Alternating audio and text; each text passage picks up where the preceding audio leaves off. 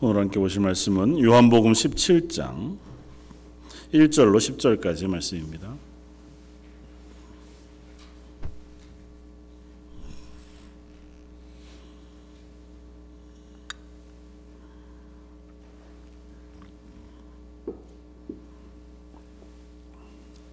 요한복음 17장 1절로 10절까지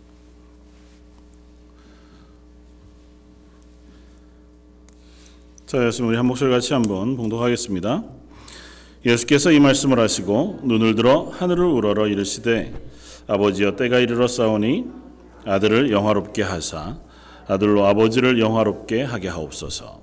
아버지께서 아들에게 주신 모든 사람에게 영생을 주게 하시려고 만민을 다스린 권세를 아들에게 주셨음이로소이다. 영생은 곧 유일하신 참 하나님과 그가 보내신 자 예수 그리스도를 아는 것이니이다. 예수께서 내게 하라고 주신 일을 내가 이루어 아버지를 이 세상에서 영화롭게 하였사오니 아버지와 창세 전에 내가 아버지와 함께 가졌던 영화로서 지금도 아버지와 함께 나를 영화롭게 하옵소서. 세상 중에서 내게 주신 사람들에게 내가 아버지의 이름을 나타내었나이다. 그들은 아버지의 것이었는데 내게 주셨으며 그들은 아버지의 말씀을 지키었나이다. 지금 그들은 아버지께서 내게 주신 것이 다 아버지로부터 온 것인 줄을 알았나이다. 나는 아버지께서 내, 내게 주신 말씀들을 그들에게 주었사오며 그들은 이것을 받고 내가 아버지께로부터 나온 줄을 참으로 아오며 아버지께서 나를 보내신 줄도 믿었사옵나이다. 내가 그들을 위하여 비옵나니 내가 비옵는 것은 세상을 위함이 아니요 내게 주신 자들을 위함이니이다. 그들은 아버지의 것이로소이다. 내 것은 다 아버지의 것이요 아버지의 것은 내 것이온데 내가 그들로 말미암아 영광을 받았나이다. 아멘. 아, 요한복음 17장은 이제 예수님께서 잡히시던 날 저녁에 만찬을 하시고 만찬 가운데 제자들을 권면하시고 또 격려하시고 위로하신 후에 어, 제자들을 위해서 이제 기도하시는 그 대제사장적 기도, 그 제자들을 위하여 하시는 기도. 어, 예수님이 지금 십자가에 달려 죽으시고 그 십자가를 향해 나아가시는데 어, 우리가 잘 아는 것처럼 겟세만의 동산에서 어, 예수님께서 긴 시간 동안 어, 핏방, 땀방울이 핏방울이 되도록 기도하셨다 고 우리는 어, 말씀을 통해서 듣습니다. 그리고 어, 그 기도의 내용을 전부는 다 알 수 없지만 예수님이 그 십자가를 지시는 그 사역, 하나님과의 언약, 그리고 구속의 그 일들을 위하여 어, 애써 순종하고 어, 그 순종을 어, 하나님 앞에서 걷기 위하여 또 기도하고 계셨던 모습을 우리에게 보여줍니다. 그런 반면에 오늘 요한복음 17장에서의 기도는 예수님 당신을 위한 기도이거나 당신의 십자가의 구속의 사역을 위하여 기도하시는 것이기 이전에 제자들 짧게는 뭐 가까이든 예수님의 지금 만찬을 하고 있는 11명의 제자들과 어, 그들을 위하여 기도하시는 것이고 조금 넓게는 예수님을 따르던 숱한 어, 사람들. 그러니까 뭐 예수님께서 부활 승천하시던 어, 그 즈음에 성령을 기다리던 120명의 성도들 그러니까 예수 그리스도를 끝까지 따르던 믿음의 사람들 그들을 위한 기도이기도 하고 더 넓게는 오고 오는 교회들 저와 여러분들을 위하여 아, 하시는 기도의 내용. 그래서 예수님이 중간에 우리를 위하여 하나님께 기도하는 내용이라고 해서 이 기도를 대제사장적 기도 그렇게 부릅니다. 그러니까 아, 이 기도의 내용을 통해서 우리가 아, 지금도 어, 확인하고 또 믿고 붙잡는 것은 아, 지금도 하나님 우편에서 예수님은 우리를 위하여 이와 같은 동일한 기도를 하고 계시다. 우리는 믿습니다. 그러니까 뭐 하나님과 예수님 사이에 기도라고 하는 매개체가 어떤 모양으로 어, 드려지고 받아지는지는 우리가 명확히 알 수는 없죠. 그러나 분명한 것은 예수님이 보혜사가 되셔서 어, 요한복음이 계속 예수님을 보혜사라고 부르고 또 다른 보혜사를 보내줄 것이라고 말씀하시잖아요. 그러니까 보혜사는 돕는 사람 혹은 변호하는 사람, 어, 격려하는 사람, 격려하는 자 이렇게 표현되어지는데 그러니까 보혜사로 우리의 믿음의 길을 걸어가고 있는 그리스도인들의 삶을 위하여 격려해 주고 그들을 위하여 하나님께 대신 기도해 주고 또 그들을 위하여 하나님 앞에 어, 변호해 주는 역할을 예수님이 지금도 하고 계시다. 그러니까 이 기도의 내용들을 우리가 살펴보면 어, 우리를 여전히 하나님의 자녀로 하나님의 백성으로 그리스도인으로 사랑하시고 또 붙잡으시고 보호하시기 위하여 은혜 베푸시는 하나님의 마음을 읽을 수 있다 그렇게 생각이 되었습니다. 앞에 보면 어, 뭐 우리가 앞에 살펴보았지만 17장 1절에서 5절까지 말씀 사실은 명확하게 그 내용이 딱 구분되어져 우리에게 이해되기가 좀 어렵습니다. 어, 문장이 조금은 전체적으로 어, 이렇게 아주 현대어로 우리가 이해할 수 있는 단문장으로 딱딱딱딱 끝나지는 않아요. 그러나 한 가지 분명한 것은 오늘 본문 가운데서도 우리가 어, 읽지만 앞에서도 우리를 구원하시는 이 구원의 사역은 예수님이 지금 어, 홀로 하고 계신 사역이 아니다. 어, 성부 하나님과 성자 예수님 그리고 성령 하나님께서 연합하셔서 우리의 구속의 어, 사역을 어, 하고 계시고 그 사역은 이미 창세전에 하나님께서 인간을 만드시던 그 이전부터 작정하시고 계획하셨던 일들을 지금 시행하고 계시고 그것은 결국은 완성하실 때까지 하나님께서 그 일을 이루어 가실 것이다 하고 하는 사실을 설명해 주고 그것이 하나님의 영광이 되고 예수님의 영광이 되어진다고 예수님이 기도하고 계세요. 그러니까 하나님께 기도하면서 예전의 약속을 떠올리면서 기도하고 있는 것처럼 우리가 읽으면 조금은 이해하기 쉽죠. 어, 아버지하고 제가 이미 이 어, 영광의 일, 이 죄인들을 구원하여 하나님의 자녀로 삼으시고 이미 하나님의 것이었던 그들을 구속하셔서 영화롭게 하시는 그와 같은 일들을 맡기셨고 저는 그 맡기신 일들을 이 땅에서 이제 할 것입니다. 그리고 그것은 이미 어, 그 길을 걷기 시작하셨으니까 완성되어질 거예요. 십자가 상에서 또 부활하시면서 완성되어진 그 일로 인하여 하나님께도 영광이 돌려지고 나도 그곳에서 동일한 영광을 받고 그 영광으로 이들도 하나님의 것이 되었습니다. 그렇게 기도하고 계세요. 그러니까 저와 여러분들은 그 하나님의 계획과 또 구원의 사역 그것으로 인하여 하나님의 자녀가 된 사람들이다. 그 하는 사실을 우리가 먼저 어, 확인할 필요가 있습니다.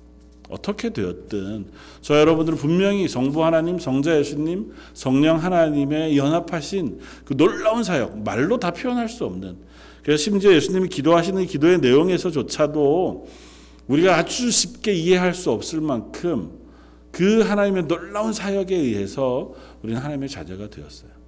그러니까 그 사실을 우리 스스로가 내 입술로 세세하게 설명하고 고백하기가 참 어렵습니다. 어떻게 예수 믿으셨습니까? 아니면 어떻게 구원 받으셨습니까? 여러분들이 구원받은 것, 내가 구원받은 건 도대체 어떤 어, 것입니까? 이렇게 물으면 어, 머릿속에는 숱한 얘기들이 도는데 정확하게 어떻다고 설명하기가 참 쉽지 않아요. 성경적인 설명은 하죠. 하나님께서 은혜로 죄인인 나를 구원해 주시기 위해서 예수님을 십자가에 달려 죽게 하시고 그 십자가에서 내 죄를 대신 지고 죽으셔서 나를 죄 없다고 인정해 주셔서 제가 구원받았습니다. 이게 명, 명확한 성경의 답이죠. 그런데 그게 내 속에 명확하게 깨달아지고 확인되지고 고백되는 그 단계가 참 쉽지 않단 말이죠. 왜냐하면 이해하기 어려운 일이거든요. 우리의 이성으로 우리의 생각으로는 그 부분들이 이해되기가 참 어렵습니다. 그러니까 하나님은 우리를 구원하시기 위하여 그 이해할 수 없는 그 굉장히 놀라운 하나님의 계획과 은혜를 지금 우리에게 부어주고 계시다. 그 하는 사실만은 명확합니다. 예수님 지금 이렇게 기도하시면서 지금 홀로 남아 있을 제자들, 예수님이 떠나가고 나면 마치 주인 잃은 양떼와 같고 선생님이 없고 부모가 없는 고아와 같이 내버려질 그 제자들을 걱정하시면서 그 제자들을 위하여 격려하시면서 기도하고 계신 거예요. 야, 두려워하지 마라. 내가 지금 십자가를 지고 죽으며 또 부활 승천하여 아버지께로 가는 것이 결코 너희를 버리는 것이 아니고 너에게 손해가 되는 것이 아니다. 이것은 이미 창세전에 계획됐고 하나님과 나 성령 하나님의 언약 가운데에서 이루어진 완전한 구원의 계획 속에 이루어지는 일이다. 그러니까 잘 가고 있는 거야. 걱정하지 마. 그리고 내가 가면 더 좋은 것이 너희에게 올 것이라는 것입니다. 그러니 너희는 그 자리에서 담대하게 그 구원받은 자녀로 하나님의 영광과 은혜 가운데 있는 사람으로 대담 단단하게 서 있기를 말씀하고 계세요. 그러면서 오늘 본문에는 어, 우리들의 모습을 또 한 가지 측면으로 설명하는데 그게 뭐냐 하면 하나님께 속한 사람으로 표현하고 있다는 것입니다. 오늘 본문은 이렇게 우리에게 얘기해 6절에 세상 중에서 내게 주신 사람들에게 내가 아버지의 이름을 나타내었나이다. 어, 제자들, 구원받은 그리스도인, 저와 여러분들을 어떻게 표현하냐면 세상 속에서 아버지께서 예수님에게 주신 사람들로 표현해요. 그리고 그 사람들은 이미 아버지의 것이었다고 표현해요. 그리고 그들은 세상에 속하지 아니했다고 표현합니다. 그러니까 우리들의 정체성은 이미 하나님께서 당신의 것으로 삼으셨던 사람들이에요. 섞여 있을 동안은 잘 몰랐죠. 이 세상 살아가는 동안은 뭐 비슷비슷하게 생겨서 비슷비슷하게 살아가던 무리 속에 있었으니까 내가 하나님 것인지 세상 속에 살아가는 사람인지를 구별할 수 없었습니다. 그러나 예수 그리스도의 십자가의 구원의 은혜로 건져 하나님의 것으로 띄어놓은 순간 우리는 비로소 확인할 수 있는 거죠.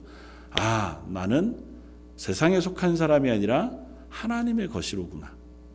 예수님이 그 말씀을 하고 있는 거예요. 너희들은 세상에 속한 사람이 아니라 아버지 하나님의 것이다. 그래서 그 말씀을 이 뒤에도 또 하세요. 14절.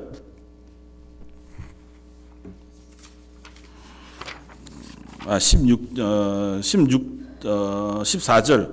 내가 아버지의 말씀을 그들에게 주었사오매 세상이 그들을 미워, 미워하였사오니 이는 내가 세상에 속하지 아니한 같이 그들도 세상에 속하지 아니함으로 인함이니이다. 그들을 구원받은 사람들, 제자들, 지금 예수님이 기도하고 있는 이들, 그들은 어떻게 해요? 세상에 속하지 않았다고 표현합니다. 16절에도 동일한 말씀을 하세요. 내가 세상에 속하지 아니한 같이 그들도 세상에 속하지 아니하였사옵나이다.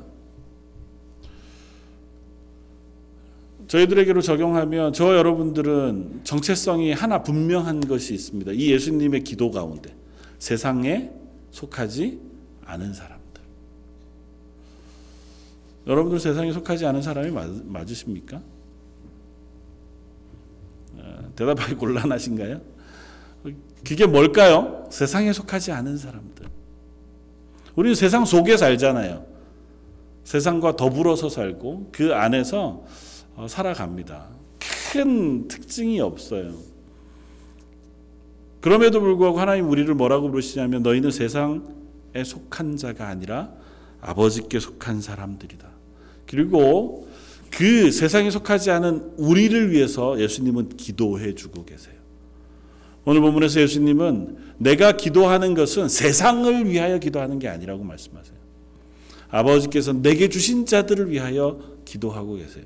그러니까 예수님은 우리를 위해서 기도하시지 온 세상을 위하여 기도하시는 어, 분은 아니세요. 물론 하나님은 온 세상을 다스리시죠.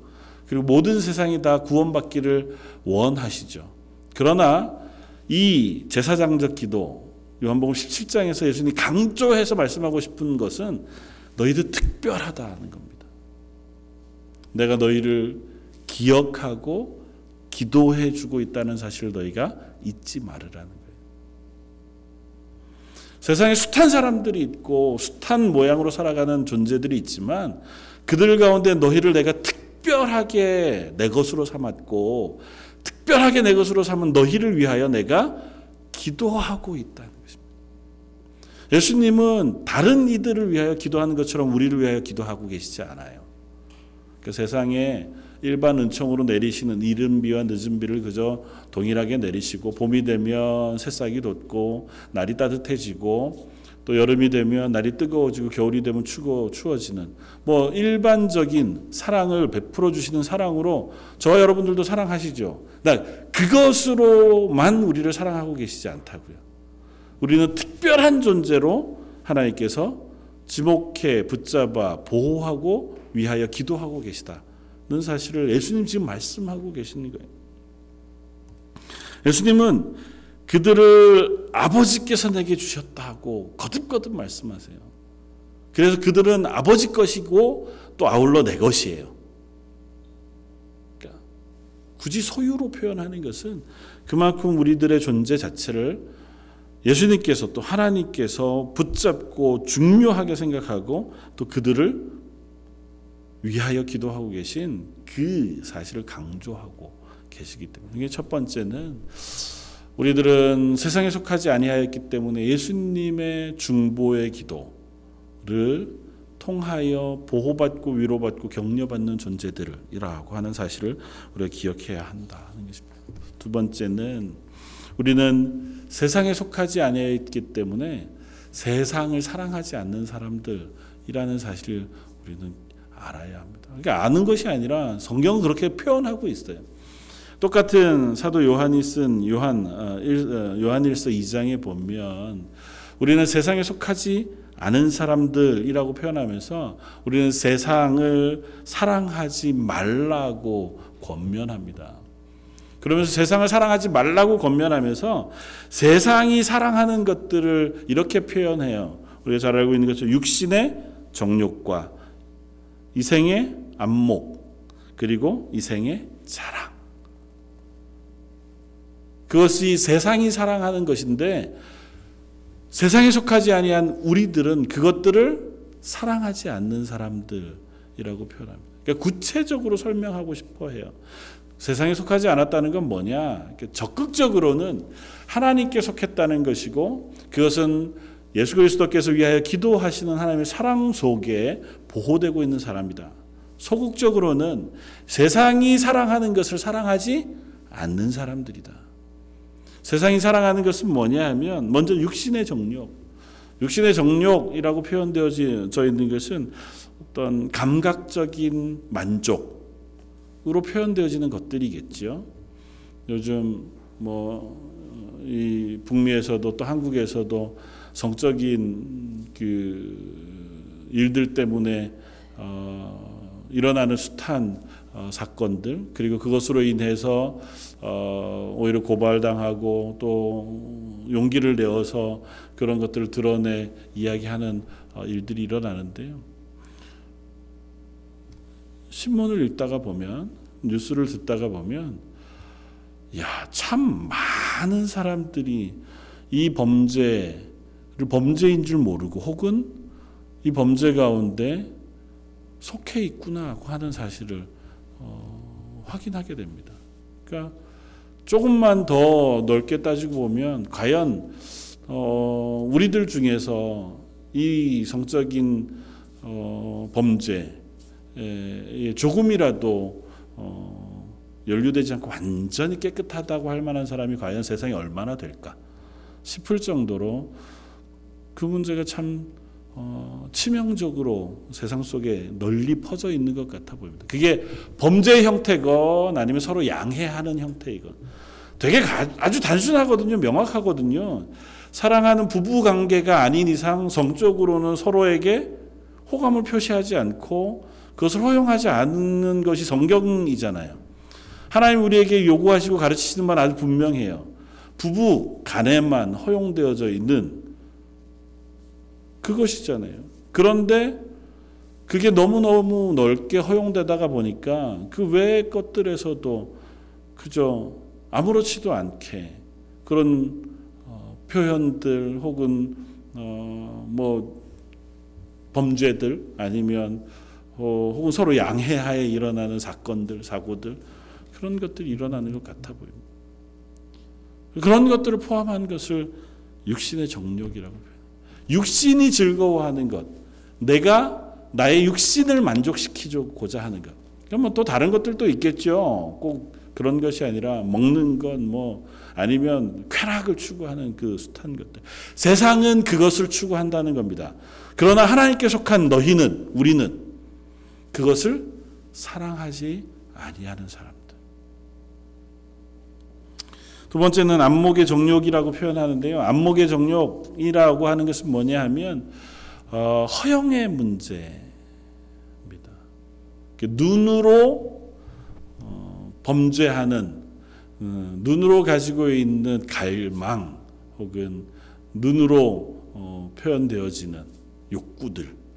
그러니까 남들 눈에 내가 좀 뛰어나 보이고 싶어 하는 허영심이죠. 무엇인가로 자꾸 치장하고 또 그것으로 나를 어, 표현해 내려고 하는 뭐 그런 것일 수도 있겠고 뭐 세상을 살아가면서 우리가 얼마든지 느끼고 누릴 수 있게 되어지는 거죠. 뭐 아주 단순화시켜서 얘기하면 필요 이상의 것들을 우리가 어, 사고 그것을 통해서 나를 자랑하려고 하는 것 그런 마음이 누구에게나 있잖아요. 인간인 이상. 근데 그것들이 과도하게 표현되어지는 세상을 우리가 살아갑니다. 너희가 그리스도인 하나님께 속한 자라면 그 세상이 사랑하는 것들을 너희는 사랑하지 않기 위해서 애써야 한다고 표현하는 거죠. 마지막으로 얘기하는 이생의 자랑도 마찬가지입니다. 이생의 자랑도 동일하죠. 어떻게 보면 성공으로 포장되어 있는 것일 수 있지만 그냥 그저 성실히 일하고 열심히 일하고 열심히 노력해서 이루어지는 성공이 아니라 나 다른 이들 앞에 나 스스로가 영광을 받기 위하여 어, 높은 자리에 올라가고자 애쓰는 마음. 그게 뭐 허영과 비슷한 거겠죠. 조금 더 심하게는 하나님께서 받으셔야 할 영광의 자리 그것들을 인간이 스스로가 찬탈해서 자기에게로 영광을 돌리려고 하는 그 사람들 그런 인간의 기본적인 죄의 욕구가 드러나고 있는 것 그것이 아마 이 생의 자랑일 것입니다. 세상에 자랑할 것들 스스로를 자랑하고 스스로를 높이고 스스로를 어, 높이는 것으로 인하여 만족해하는 그 많은 것. 성경 뭐라고 얘기하냐 하면 그런 것들로 만족을 채워가는 것은 세상의 방식이라고 얘기합니다. 세상에 속한 자들은 세상은 세상에 속한 이들은 그것을 만족으로 여기고 살아가지만 너희는 세상에 속하지 아니하였으므로 세상에 속하지 아니한 너희는 그것을 만족으로 삼아 가는 사람들이 아니다라고 선언해요. 물론 단순간 딱 끊어지지 않죠. 그러나 우리에게 있어서는 우리의 만족을 추구하게 하시는 것이 그것이 아니라 하나님이시라고 하는 사실을 성경 우리에게 얘기합니다. 우리의 만족을 채우는 것이 세상의 정욕이거나 허영이거나 혹은 나를 높이고자 하는 그런 것이 아니고 내 속에 충만히 임재해 계시는 하나님으로 인하여 우리 만족하는 사람들이라는 것. 그러면 이제 질문해 봐야 합니다. 우리는 세상에 속했는가? 하나님께 속했는가? 뭐 죄책감을 느끼자고 하는 얘기가 아니라 우리는 분명히 추구하는 방향이 달라야 하는 사람들입니다. 예수 그리스도께서 우리를 위하여 십자가를 지시고 우리를 사셨어요. 하나님의 것으로 삼으셨습니다. 그리고 오늘도 우리를 위하여 기도하고 계세요. 그러면서 우리로 하여금 세상에 속하여 살지 말고 하나님께 속한 자로 살기를 요구하세요. 우리는 세상에 속해 있습니까? 하나님에게 속해 있습니까? 우리가 추구하는 바와 우리가 원하는 것들이 세상에 속한 사람들이 추구하는 방식과 같습니까? 아니면 하나님께 속한 자들로 추구해가는 그 만족을 추구하고 있습니까? 성경이 누차 이 두 부류는 결코 섞일 수 없다고 얘기해요. 결코 이쪽에도 발을 디디고 이쪽에도 발을 디디고 두개 다를 누리면서 살아갈 수 있는 방법은 없다고 얘기합니다. 세상을 사랑하는 자가 결코 하나님을 사랑할 수 없다고 얘기해요. 세상의 돈과 하나님을 함께 섬길 수 있는 방법은 없다고 얘기합니다. 우리는 먼저 그의 나라와 그의 의를 구하고 그 하나님으로 인하여 만족하고 기뻐할 때 하나님으로부터 부어지는 복으로 이 세상에 살아갈 필요를 채우는 사람들이에요. 그러니까 우리는 먼저 무엇 때문에 만족하는 사람이냐면 하나님으로 만족해야 할 사람이라고 성경은 누차 표현하고 있다는 겁니다. 저 여러분들이 예수 그리스도로 인하여 구원받아 하나님의 자녀가 되었다고 하는 고백을 가지고 살아가는 사람들끼리 바라고 나아가서 그 고백 때문에 우리는 하나님으로 만족해 할 수 있는 사람들이 되어지기를 바랍니다. 그 그것은 하루 아침에 그냥 하나님께서 뚝 주시면 이루어지는 것이 아니고 우리가 애써 분투하고 싸우고 다름질 쳐야 할 길이라고 하는 사실도 우리가 기억해야 합니다. 하나님을 추구하고 하나님의 말씀을 통해서 하나님을 알아가고 하나님의 은혜를 묵상해 가는 시간들을 우리가 애써 가지지 않으면서 어느 순간 갑자기 나는 하나님이 내게 있어서 너무 좋습니다. 그것으로 난 다 만족스럽습니다. 그런 고백을 우리 속에 해낼 수 있지는 않습니다. 한번 질문해 보았습니다. 제 스스로에게. 야, 넌 그러면 이 설교를 할 텐데, 너는 하나님으로 충분히 만족하냐? 하나님으로 인하여 만족함이 너를 충분히 채우고 있느냐?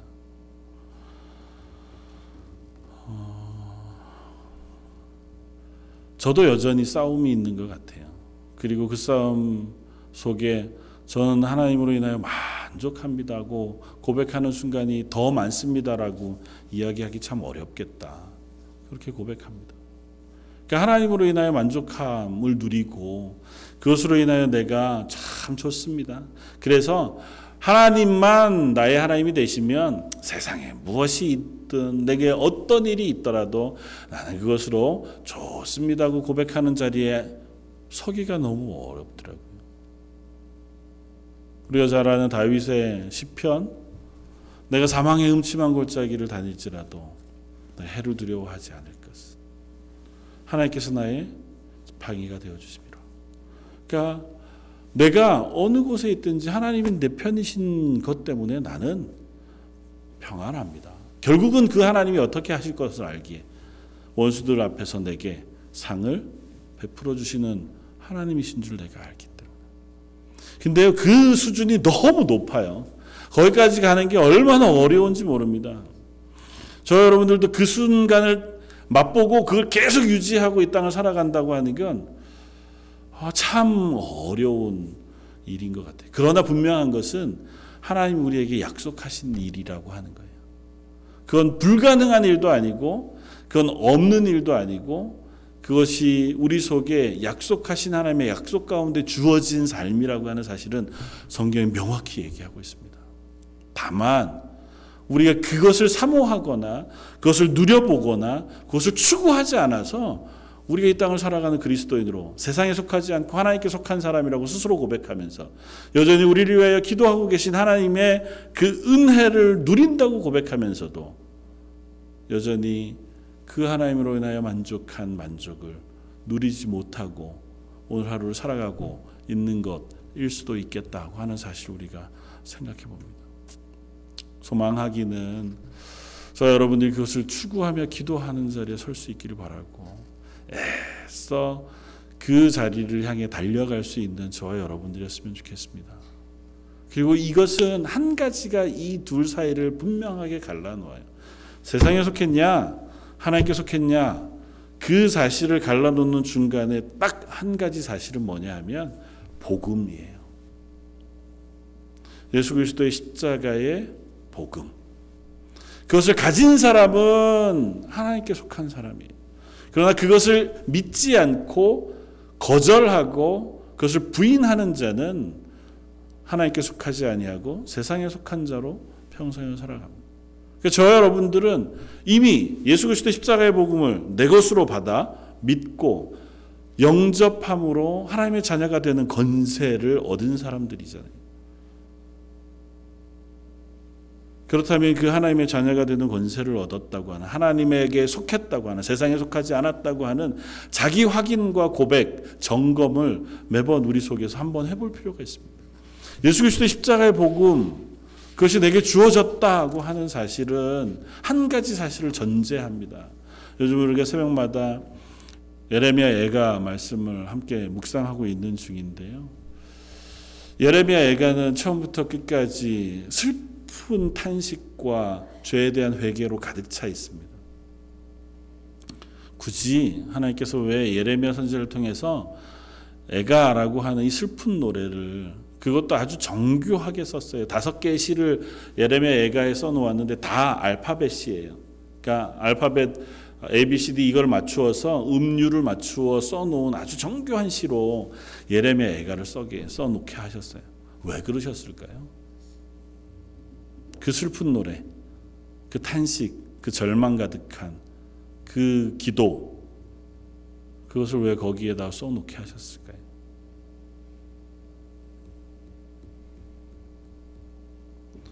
그게 있어야 우리가 하나님께로 돌아가기 때문에 그 애가 속에서 거듭 고백하는 게 뭐냐면 우리의 죄인됨이에요. 하나님 앞에서 이스라엘을 어떻게 범죄하였고 이스라엘이 어떻게 하나님의 은혜 가운데에서 어긋나가서 하나님을 떠났는지에 대해서 낱낱이 고백해요. 제사장들로부터 숱한 고위 관리 왕들 그리고 숱한 이스라엘의 백성 또 예루살렘 성에 살아가던 많은 이들이 어떻게 하나님을 떠나 자기의 욕심대로 죄악 가운데 살았는지에 대해 고백하고 회개하는 내용이 애가 속에 있습니다. 그 회개가 있어야 하나님께로 돌아갈 수 있어요. 이 세상을 살아가는 저와 여러분들이 그 복음, 예수 그리스도의 십자가의 복음을 감격으로 받아들이기 위해서 우리 속에 일어나야 하는 싸움이 있습니다. 그건 뭐냐 하면 아까 제 세상에 속한 사람들이 즐겨하는 그리고 좋아하고 사랑하는 세상의 것들과의 싸움이 우리 속에 있어요. 그리고 그것으로 인한 탄식이 있어야 되고 그것으로 인한 절망이 있어야 됩니다. 내가 그것으로 인하여 여전히 실패하고 있는 사람인 줄 알아야 하나님 앞에 은혜를 구하고 기도하고 하나님의 도우심을 구하는 자리에 서요. 그리고 그럼에도 불구하고 나를 구원하셔서 하나님의 것으로 삼아 주셨다는 것이 비로소 기쁨이 되고 감사가 돼요. 그렇기 때문에 발버둥 치면서 하나님 제가 이 세상에 세상이 사랑하는 쪽에 서지 않고 하나님이 기뻐하시는 쪽에 서게 해 주십시오. 서기 위해서 애쓰는 자리에 서기 위하여 노력하고 그 싸움을 싸우다가 보면 비로소 하나님이 우리로 하여금 승리케 하시고 그 가운데 주시는 평안을 누리게 하시고 경험케 하시는 줄 믿습니다. 싸움이 사라지면 우리 속에 있는 기쁨과 감격도 점점 점점 사라지게 된다 하는 사실 우리 기억해야 합니다. 그것은 예수님이 요한복음 이 17장의 기도를 끝내신 때로부터 지금까지 2000년이 넘는 세계 기독 교회사 속에서 일어났었던 증거들을 통해서 우리는 확인할 수 있어요. 교회가 평안했을 때, 그들이 세상 속에서 이 싸움을 그쳤을 때, 세상은 영락 없이 교회들은 영락 없이 하나님의 은혜를 잃어버리고 말았습니다. 그러나 그들이 그 싸움을 분투하여 싸우고 있는 동안 성경에 표현하고 있는 것처럼 때로는 피 흘기까지 싸우고 있는 동안에는 그들 가운데 하나님의 은혜가 말할 수 없게 부어졌다고 하는 사실을 성경이 우리에게 또 세계 교회사가 우리에게 들려주고 있습니다. 그래서 여러분들 지금 살아가면서 그 분투와 싸움을 싸우기가 참 부담스럽죠. 우리는 피 흘리기까지 싸운다고 하는 것이 얼마나 어렵고 부담스러운지 모릅니다. 표현을 좀 완화해서라도 저 여러분들의 일상의 삶 속에서 세상이 추구하고 즐거워하는 것들, 그것들과 싸울 수 있는 저와 여러분들이었으면 좋겠습니다. 조금 더 적극적으로는 하나님의 은혜를 구하기 위하여 분투하고 싸우는 저와 여러분들이었으면 좋겠습니다.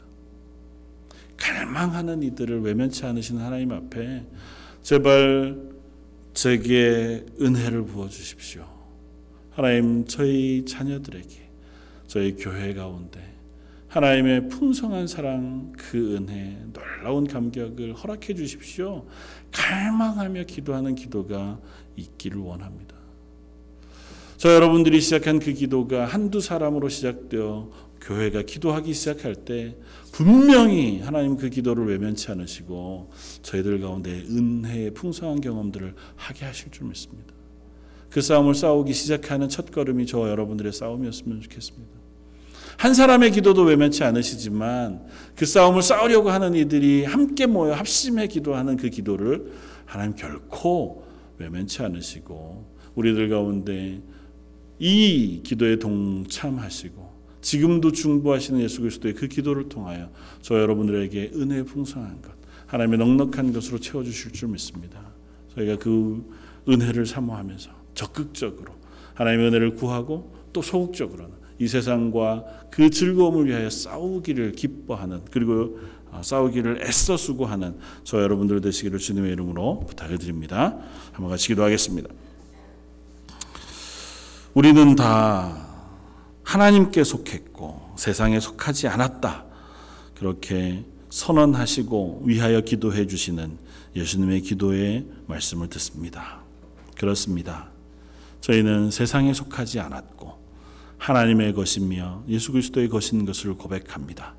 하나님 그 사실을 잊지 않고 저희가 하나님께 붙어 있기 위하여 그 속에 소속되어져 살아가는 사람인 것을 잊지 않기 위하여 매일매일 분투하여 싸우고 또 나아가 하나님의 은혜를 구하며 간절히 기도하는 기도 자리에 설 수 있는 하나님의 사람들 되게 하여 주옵소서.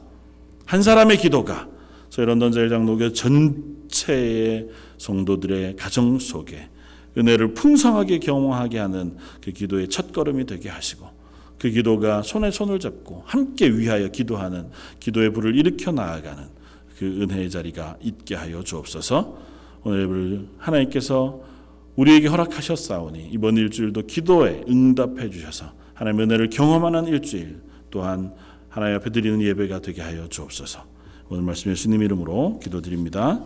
아멘.